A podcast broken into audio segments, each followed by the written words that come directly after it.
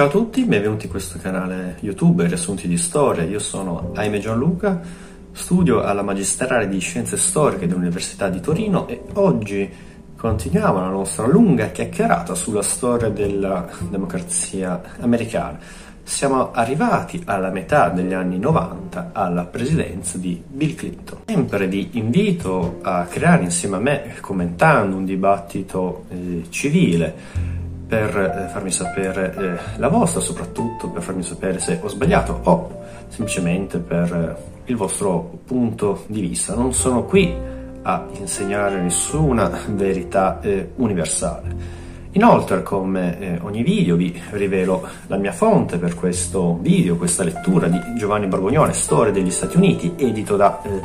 Feltrinelli. Siamo arrivati al tredicesimo capitolo di, que- della, di questa nostra lunga eh, chiacchierata. Abbiamo lasciato la breve presidenza di Bush padre e iniziamo con la metà degli anni 90 con la presidenza di Bill Clinton. Vedremo come in questi anni si afferma un nuovo tipo di populismo, populismo americano, che eh, ci avvicina eh, all'età eh, di Trump e ci spiega come questa figura non sia così nata eh, dal nulla. Vedremo ancora l'affermarsi ancora di più della globalizzazione dal punto di vista materiale eh, con un, un, boom economico eh, della new economy di internet di queste grandi imprese ma anche con lati più eh, negativi vedremo come la società americana risponderà di tutte queste eh, politiche siamo arrivati alle elezioni del 1992, elezioni importanti perché non solo si scontrarono il candidato repubblicano con il candidato democratico, ma ci fu un terzo attore assai importante perché possiamo dire che eh, rosicò l'elettorato repubblicano e quindi permise anche in un certo senso alla vittoria del candidato eh, democratico Bill Clinton. Questo terzo candidato era un esponente del populismo americano, un populismo ben noto, il People's Party che è nato tra la fine dell'Ottocento e l'inizio del Novecento, ma in questo caso vediamo che il populismo prende forma ed è il populismo che noi vediamo noi oggi. Infatti il candidato di questo partito delle riforme era il miliardario texano Ross Perot.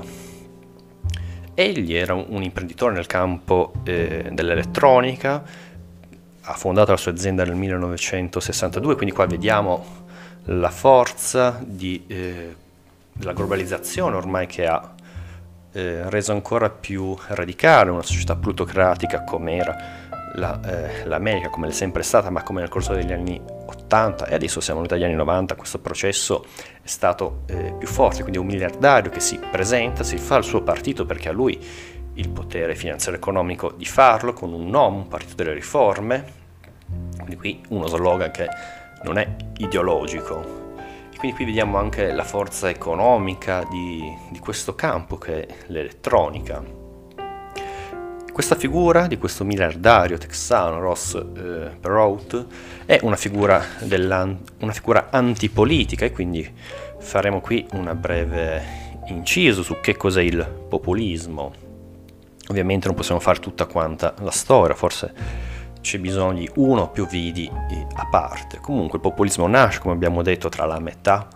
dell'Ottocento e la fine l'inizio del Novecento in Russia e negli Stati Uniti e se vogliamo sono movimenti rurali che si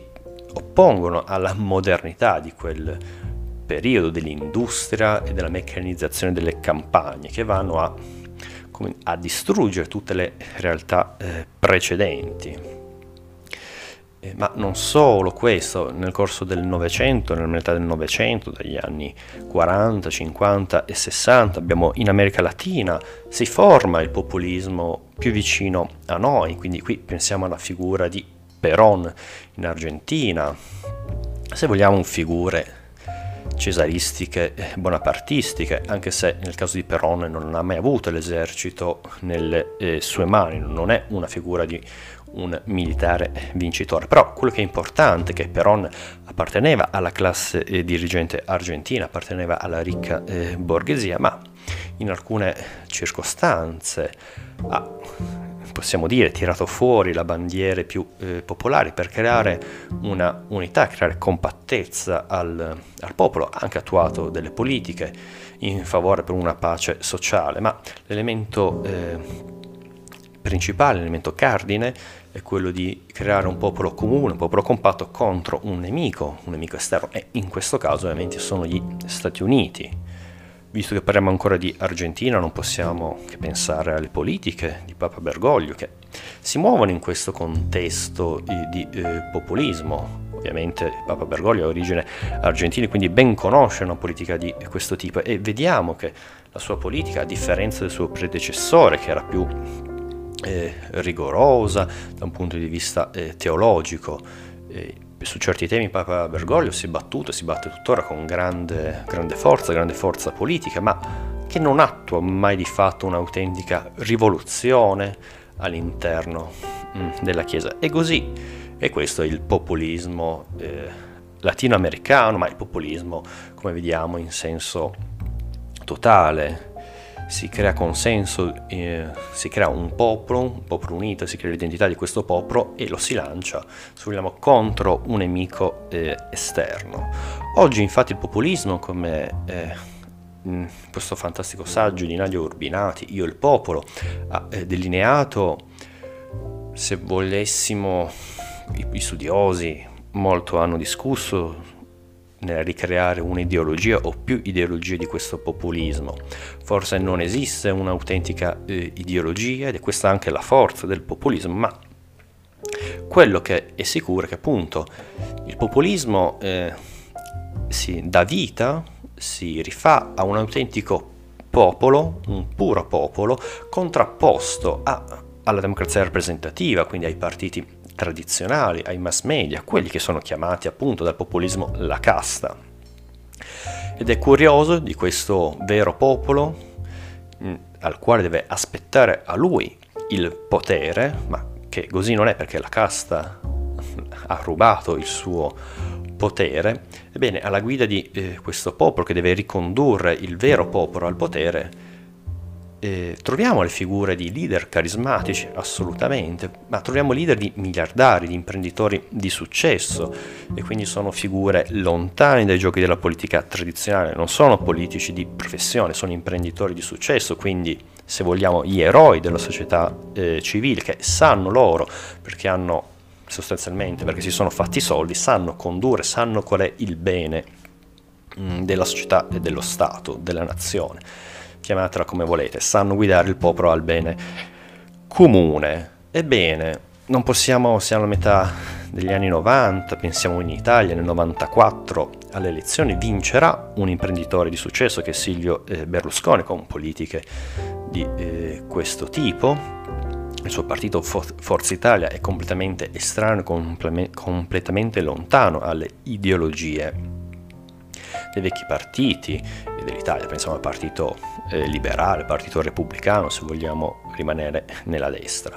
Ed è, lo stesso discorso che poi vedremo nel 2013 farà Trump alle mh, elezioni. Ma tornando a noi per chiudere questo discorso sul populismo, tornando a Nadia Urbinati, vediamo che eh, secondo questa studiosa l'obiettivo del populismo è una rappresentanza diretta, quindi non è appunto un atto rivoluzionario, fare una rivoluzione sociale, fare una rivoluzione, cioè cambiare forma di governo, eccetera, eccetera, ma è un tentativo di mettere un controllo diretto del popolo ai eh, governanti e quindi qui una rappresentanza mh, diretta. Pensiamo ai primi 5 Stelle del 2011,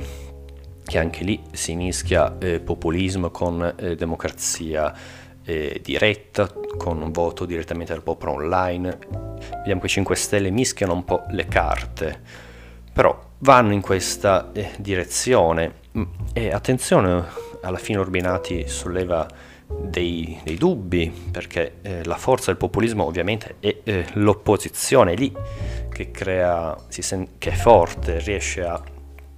fare eh, riesce a mantenere i muscoli. Invece il populismo, quando eh, accede al governo, come è accaduto, come nel caso di Peron, come se vogliamo il, ormai i governi del Movimento 5 Stelle di questi ultimi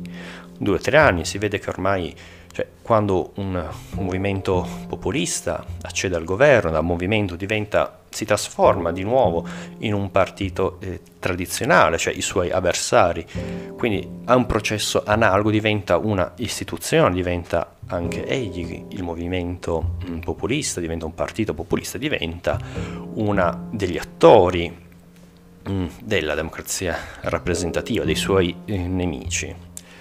E eh, la seconda eh, dubbio che Nadia Urbinati pone è come ci sia sempre questo pericolo di questo movimento, eh, dei movimenti po- del populismo, perché appunto s- dichiarano di non voler stare nei giochi della democrazia eh, rappresentativa, ma di stare, c'è sempre questo pericolo che possono un po' sfociare eh, altrove. E quindi, come dire, il populismo come un fascismo eh, potenziale, anche lì il il fenomeno del, del fascismo, appunto come anche una figura, un movimento appunto populista, perché soprattutto all'inizio parliamo dello, dello squadrismo, non facciamo la storia del fascismo, se no non ne usciamo più. È un movimento che abbraccia un po' tutte eh, le classi, ovviamente la media e piccola eh, borghesia, ma poi anche i grandi imprenditori vedono in lui un qualcosa, ma anche eh, gli stessi illusi del, della sinistra, pensiamo alla figura di Mussolini, ex eh, socialista, di, ex grande politico socialista, e il, tra i fondatori, quindi capite il populismo del fascismo. Ebbene, tornando a noi, tornando a, a negli Urbinati, che vede il populismo un fascismo potenziale, perché fa attenzione non è un fascismo eh, che si è eh, palesato, però è un movimento che potenzialmente non sta ai giochi della, della democrazia rappresentativa, la vuole eh, cambiare, non ci sta più, per dirla con parole belle chiare, alle regole eh, costituzionali. Quindi, se avesse il potere, il populismo potrebbe anche andare oltre ai confini che tutti quanti i partiti seppur corrotti, seppur qualsiasi cosa, hanno, eh, seppur i partiti di, di una democrazia rappresentativa hanno nei confronti della Costituzione e non solo. Quindi questo è stato un excursus per parlare del populismo, per la, la figura di questo miliardario texano, Ross eh, Perrault,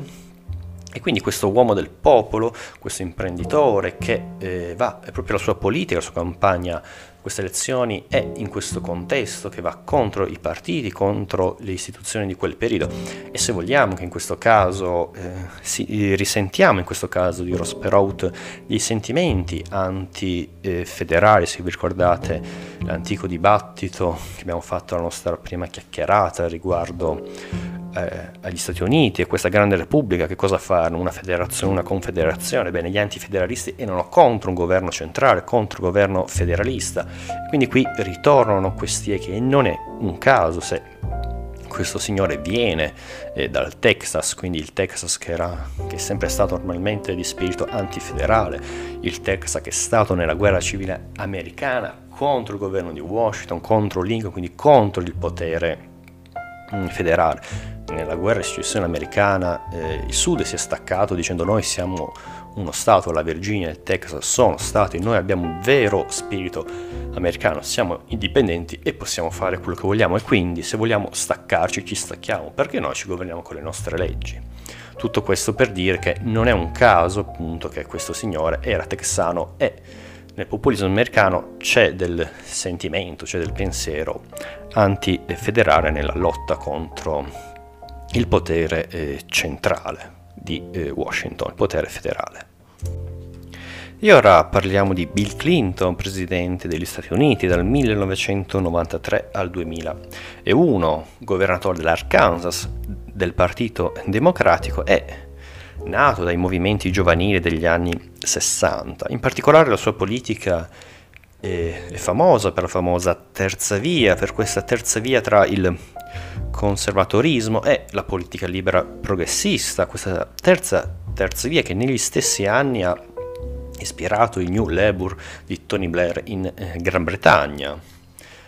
Ebbene, però vediamo che in buona sostanza eh, questa terza via segua comunque la linea, la linea, tracciata da Reagan nella sua politica neoliberista, infatti la segue non completamente, ma per molti eh, tratti la segue, soprattutto nel caso di meno spese eh, federali e eh, della burocrazia. Lo Stato si vuole eh, alleggerire.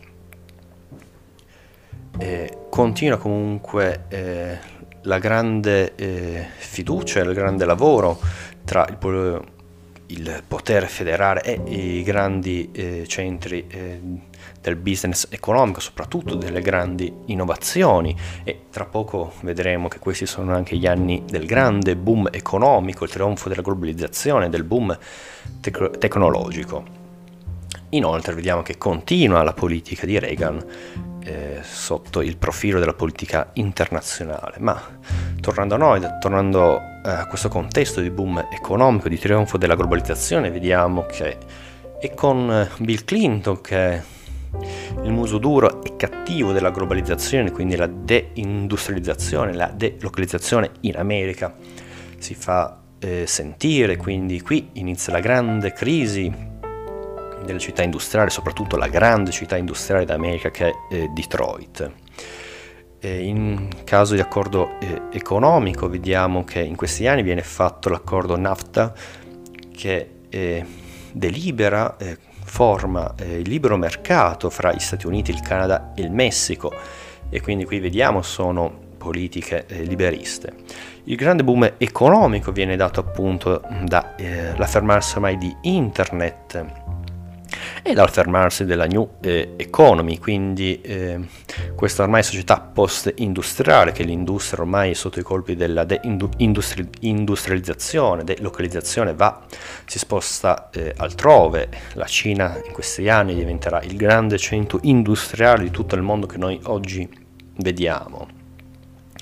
E invece gli stati eh, quelli occidentali hanno un aumento dei eh, servizi di informazione, nei servizi digitali. Non a caso eh, a New York si apre un'altra eh, borsa per queste innovazioni tecnologiche che è, che è la borsa del Nasdaq. Ebbene, in questi anni si formano anche le grandi corporation in questo campo dell'elettronica e di internet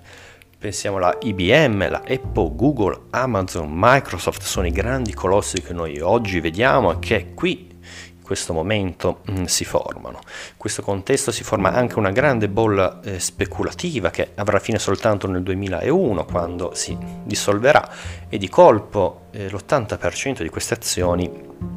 volerà via, quindi creando una forte battuta eh, d'arresto però stiamo parlando ovviamente della eh, borsa del Nasdaq.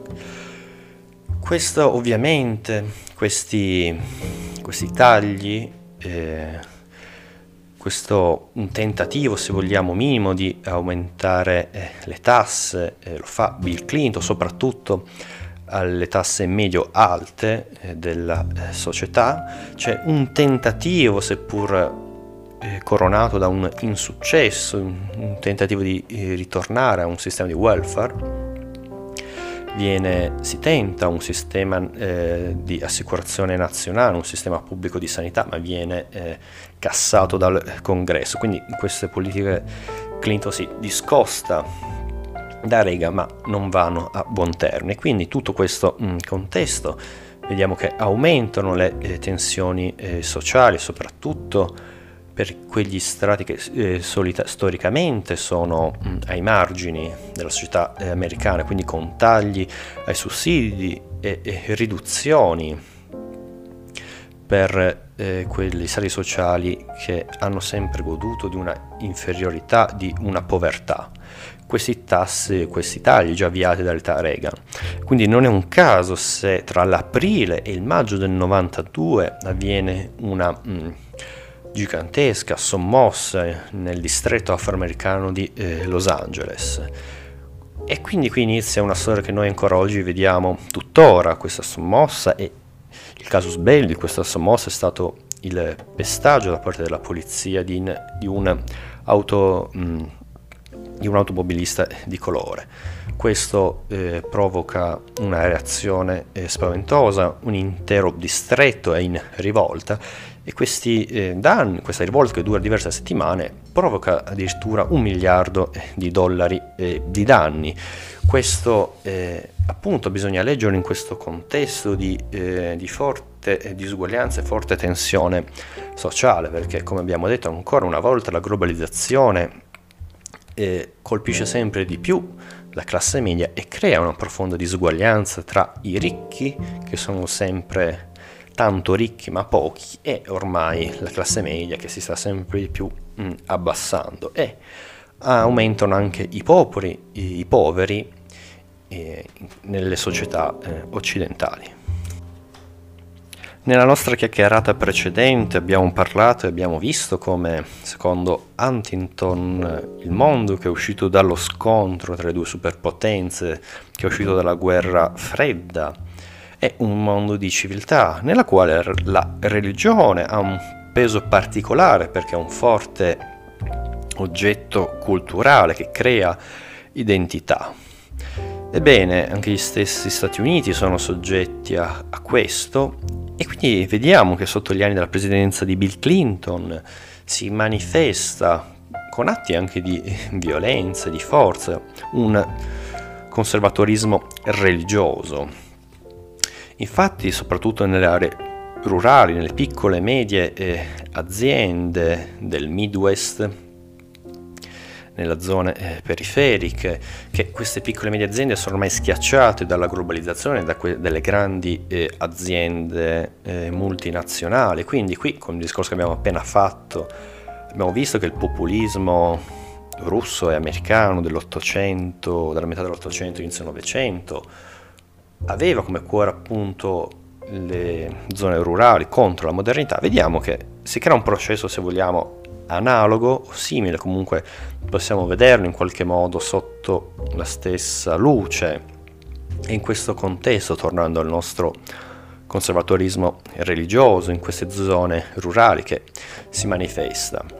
Si manifesta, come abbiamo detto, con forza, con un vero e proprio terrorismo eh, interno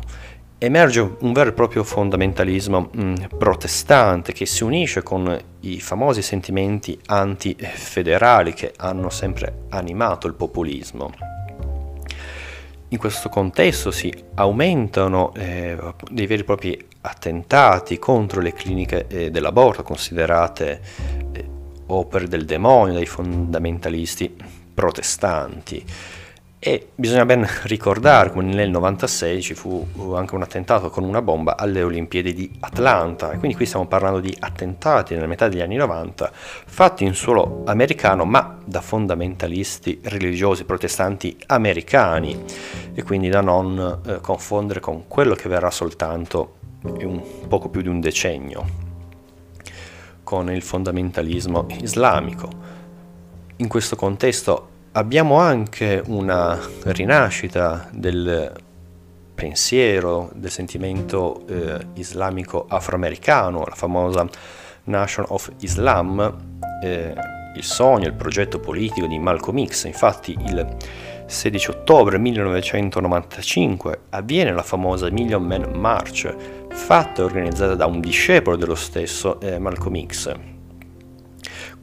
questa manifestazione, questa marcia è stata organizzata dal movimento afroamericano di destra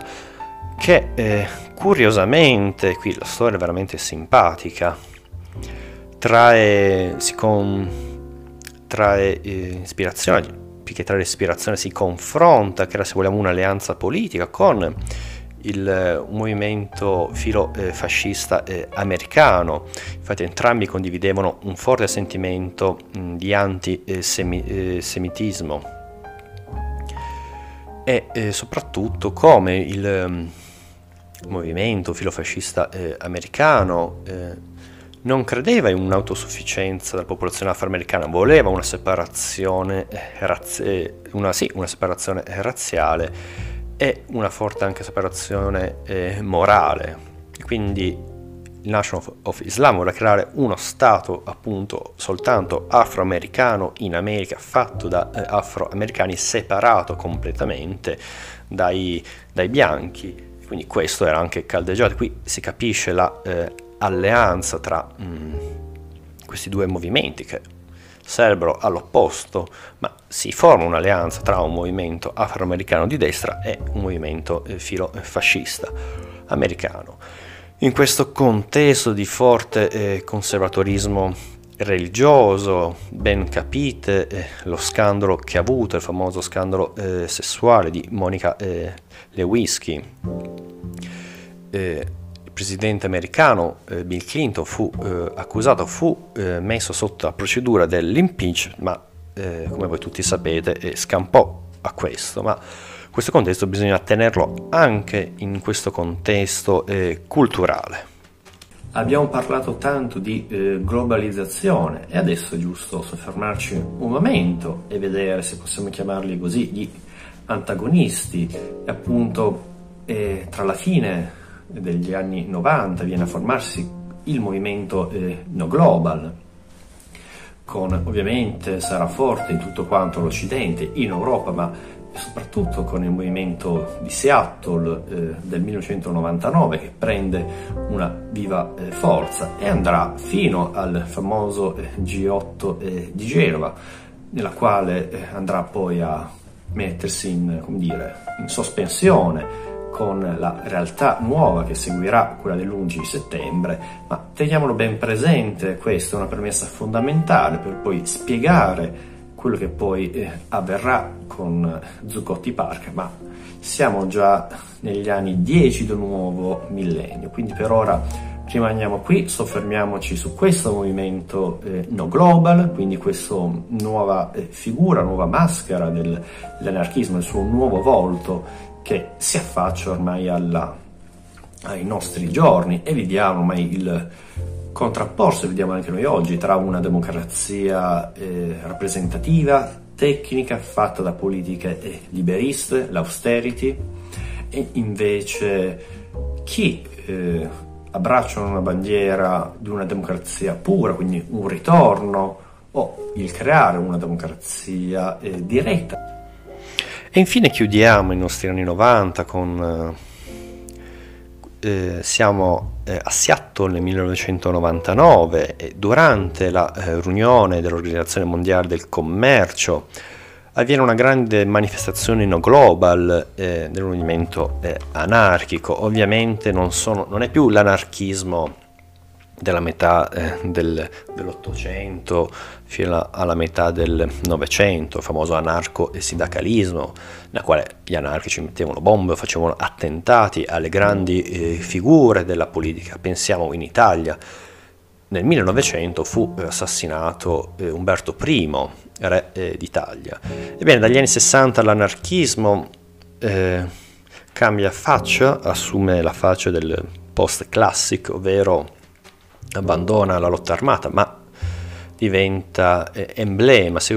se, si vuole un cambiamento bisogna dimostrare lo che è possibile, quindi creare comunità dove si può eh, dimostrare che è possibile effettivamente un, un cambiamento. Degli anni 60 l'anarchismo abbraccia ovviamente la bandiera del femminismo e eh, non solo di tutti i diritti del... Ehm, delle minoranze che non sono, non rientrano, non sono riconosciute dalla eh, democrazia rappresentativa, prima da tutti i diritti eh, degli omosessuali. Una politica eh, che noi vediamo ancora eh, noi oggi, ma tornando a noi, tornando a Seattle nel 1999, il movimento No Global si batte per la eh, disuguaglianza planetaria, eh, so, il mondo, sotto ovviamente i colpi della globalizzazione, è sempre di più diviso tra poveri e ricchi, nel quale gli stati poveri sono eh, sfruttati dai, dalle grandi eh, aziende, dalle grandi multinazionali. E quindi questo, eh, oltre a provocare una disuguaglianza eh, economica e una crisi sociale, provoca anche, e qui emerge anche grande tema di una crisi eh, ambientale. Manifesto eh, del, di questo movimento no global della fine degli anni 90 è eh, il celebre eh, saggio del giornalista canadese Naomi Klein. Questo, se vogliamo, è, è l'emblema del manifesto eh, no global di questi anni e vediamo come da questo momento l'anarchismo andando contro la democrazia rappresentativa, che quindi vuol dire contro i partiti, contro il mass media, contro il capitalismo finanziario, contro la globalizzazione, tutte queste cose rientrano nell'Occidente.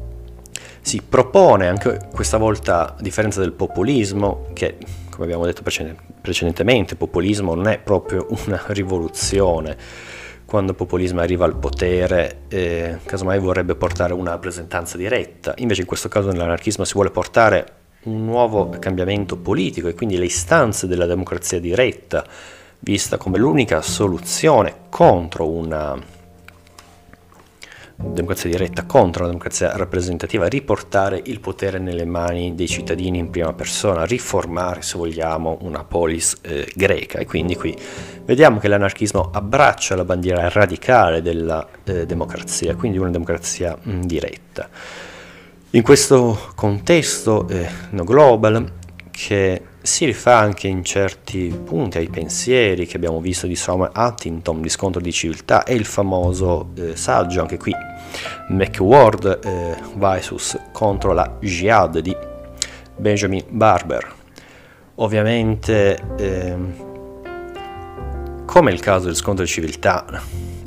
forse il titolo poteva ingannarci, non si esalta, non si teorizza una nuova crociata dell'Occidente contro il mondo islamico. Jihad è preso proprio come eh, simbolo, si intende proprio la tradizione eh, di tutte le varie culture del mondo che di fatto si fanno alla eh, religione. Quindi la globalizzazione contro le varie tradizioni del mondo. Ovviamente la figura di Benjamin Barber non è eh, a differenza di Sam Huntington, non è un conservatore, anzi tutt'altro. Nel 1984 fece uscire il suo, il suo celebre saggio Strong Democracy, nella quale rifacendosi alle esperienze eh, degli anni 60, le assemblee studentesche, non solo, che anche lì esperienze anarchiche che non si rifacevano né alla democrazia dei partiti né alla, al modello comunista dell'Unione Sovietica, quindi un dirigismo di un partito, ma assemblee orizzontali, esperienze, democrazia diretta, la Strong Democracy eh, è un manifesto, tenta di eh, dare una possibile forma a uno Stato basato sulla partecipazione diretta con il sorteggio e la rotazione delle cariche. E ad esempio in ogni città, in ogni quartiere, in ogni edificio il, i cittadini voterebbero in prima persona, sarebbero partecipi de, di queste assemblee deliberative, appunto. E quindi si chiude il nostro discorso no globa sull'anarchismo che abbraccia anche, vedremo in seguito, la bandiera della democrazia mh, mm, diretta. Per chiudere il, il, discorso, vediamo ancora in politica eh, estera, vediamo eh, gli americani sono impegnati in varie, eh, in varie guerre, eh, Vediamo che nel 93 c'è un ritiro degli stessi Stati Uniti dalla Somalia, dai pirati della Somalia, non si riesce a, a tenere, troppo eh, complicato. Vediamo anche un timido intervento, forse ormai tardivo, nella Jugoslavia del 1999. Inoltre è impegnata eh, gli Stati Uniti in raid eh, con dei missili nel Sudan e soprattutto vediamo qua in Afghanistan e in, in Iraq, quindi qua ci rifacciamo alla prima guerra del Golfo fatta dal eh, presidente eh, success- precedente, padre Bush.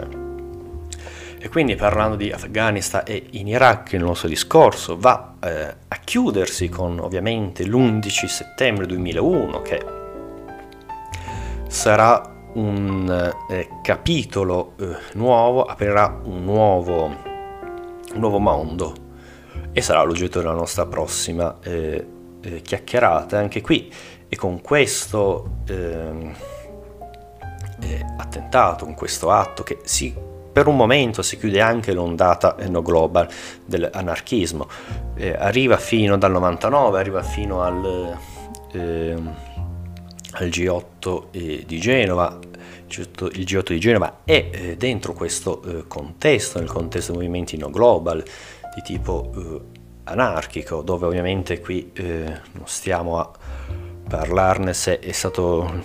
una, è stato legittimo, è, stato, mm, è stata legittima difesa dalla parte della polizia, è stato un atto eh, non consono per un paese civile. La cosa che risulta comunque evidente è che in, questi, in quei tre giorni, soprattutto nell'ultimo giorno, con la, eh, l'attacco della polizia alla scuola Diaz, lo Stato italiano, lo Stato di diritti per un momento è, è cessato e quindi la grande forza di una democrazia rappresentativa in quel momento è stata eh, sospesa. Questo sì, possiamo riconoscerlo e devo un attimo far ehm, eh, riflettere, vedere come le nostre democrazie si, si possono anche spegnere in certi eh, momenti.